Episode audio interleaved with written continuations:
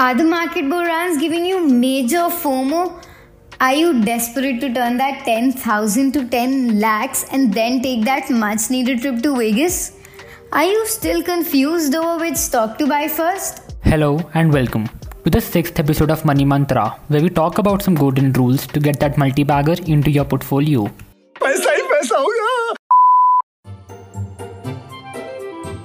Money, Mantra. क्योंकि boss पैसा है तो सब कुछ है। The recent bull run has definitely hyped up people to get that money out of their cupboards and that actually makes me happy for the Indian markets because majority of the people are still very conservative about their money I can not let more Even my own parents believe that the best way to invest is to stash our money into FDs, insurance, post office schemes. I mean, why is it so hard to see the massive difference in returns? I know, right? But at the same time, their concerns are valid because stock markets have always been labeled as legal casinos, and that's actually true if you make uninformed decisions. Um, I would partially agree, but if you have the knowledge, equity investments actually have the power to offer the most returns and can even outshine the famed mutual funds. So, as a total beginner, my first step would be to open a demat account, right? Yup, and then you would have to decide how active you would want to be in picking and selecting stocks. That is actually really important to get things into perspective. You actually make a really strong point there. Because I feel like a lot of people confuse investing with trading. There are different ways to approach the stock market, and trading and investing are two wholly different ways. I'm not saying that trading is for losers, but the reality is that it can take time for a company's business strategy to pan out in investing, there's also a lot of psychological factors involved. I mean, I was reading The Psychology of Money recently, an amazing book, by the way, and I learned that it takes a lot of patience to stick to your investments. True, I personally believe that that's the hardest part of investing. But tell me one thing how do you go about picking your stocks? Um, some people may prefer to select their own stocks. We'll dive into that later. But I see no harm in riding with robo investors for a start.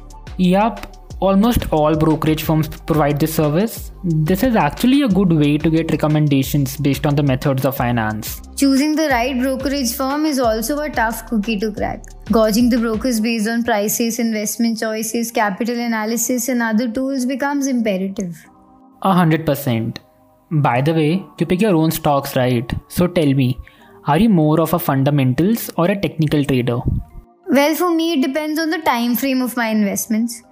Considering that we're focusing on long term investments here, I believe that sticking to fundamentals is the best. That makes sense. And for the listeners getting confused by our jargon, fundamental analysis basically involves examining a company's business model, including supply and demand for its products, and how it's positioned relative to its competitors.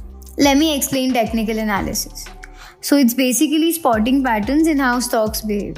It's based on the premise that the stock price movements can be used to predict future prices.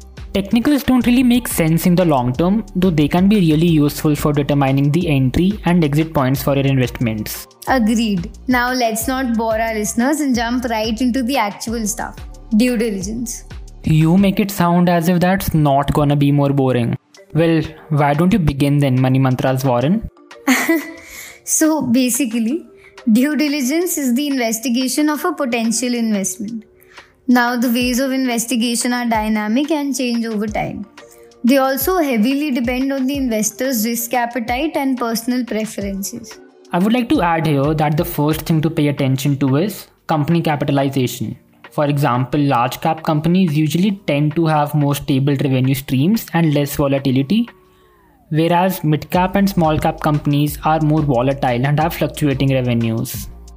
The second major thing is revenue and margin trends. Net profit ratio, price to earnings ratio, and price to sales ratio are some of the ratios that help you ascertain this. One thing I like to research about all of my potential investments is about the competitors and industry. For example, IT companies usually have lower debt, whereas companies with heavy machinery requirements like automotive usually have higher debt components in their balance sheets. And then comes the most important part reviewing the price earnings to growth ratio for both the company you're researching as well as its competitors. Now, I usually examine a few years worth of figures to make sure that the most recent figures are normalized. That's actually really smart. I must steal that. Along with the PE ratio, I also like to have a look at the price to book ratio and price to sales ratio for the company I'm researching and its competitors. As part of performing due diligence on a stock, I take a look at the company's management and ownership to see if the company is run by the founders or managers, the experience the management has, and most importantly, what amount of shares do they own.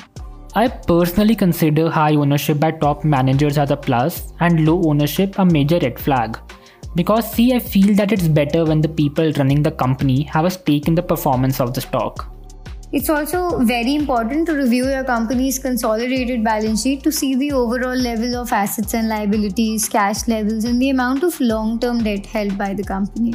I mean, having debt is not necessarily a bad thing for a company. It depends more on the company's business model than anything else. Now, in my experience, looking at the debt to equity ratio to see how much positive equity the company has really helps. You can then compare this with the competitors' debt to equity ratio to put things in a better perspective. Finding out what the revenue and profit estimates are for the next two to three years, long term trends affecting the industry, and company specific details about partnerships, joint ventures, new products, and services also acts as sort of a catch all. Lastly, since everybody is always emphasizing the risks inherent with investing, I make sure to understand both industry wide risks and company specific ones. That is actually really important, you know. Investors should keep a healthy devil's advocate mindset at all times. Picturing worst case scenarios and the potential outcomes on the stock, it helps mitigate the risks which are associated with investing in the stock market. Yeah, and that's why investors should always settle on the choice that best represents their desires. They should also follow the investment philosophy that represents stuff like their goals, timeline, horizons, budget, tolerance to risk, etc.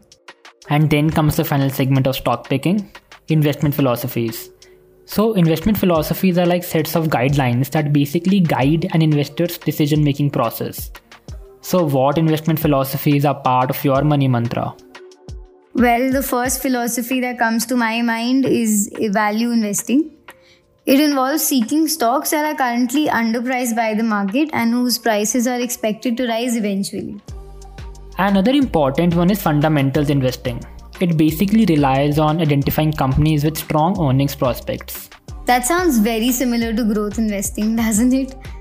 Yes, it does, but the key difference here is that growth investing usually involves buying shares of companies whose products or services hold the potential to generate strong earnings growth and higher stock prices in the future. Exactly. Another form of investment philosophy that is coming up these days is socially responsible investing. It focuses on investing in companies whose practices align with an investor's values related to the company's impact on society and the environment. Ah, phew, that was some really heavy content. Even I am overwhelmed. I can't even imagine the listener situation.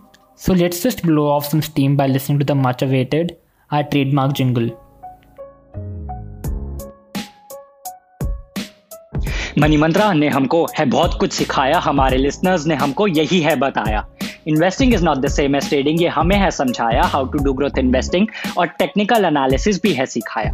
Risk से ही इश्क है बोलने वालों को risk है समझाया comparing price earnings to growth ratio भी कराया। हमने स्टॉक पिकिंग के बारे में भी बताया थ्योरीज ऑफ़ इन्वेस्टिंग से भी तुमको है मिलाया। हमने इन महीनों में जो ना किया था और that we did now at this legal casino हमने शुरू किया था एज फंडामेंटल्स ऑफ़ इन्वेस्टिंग पर अब हमारी बैग गई हमारे लिसनर से ये सेटिंग सब बताएँगे हम in the series of podcast क्योंकि ये है one stop shop for all the forecast पैसा है तो सब कुछ है बोलकर हमने बताई है अपनी स्कीम क्योंकि बॉस मनी मंत्रा की यही है थी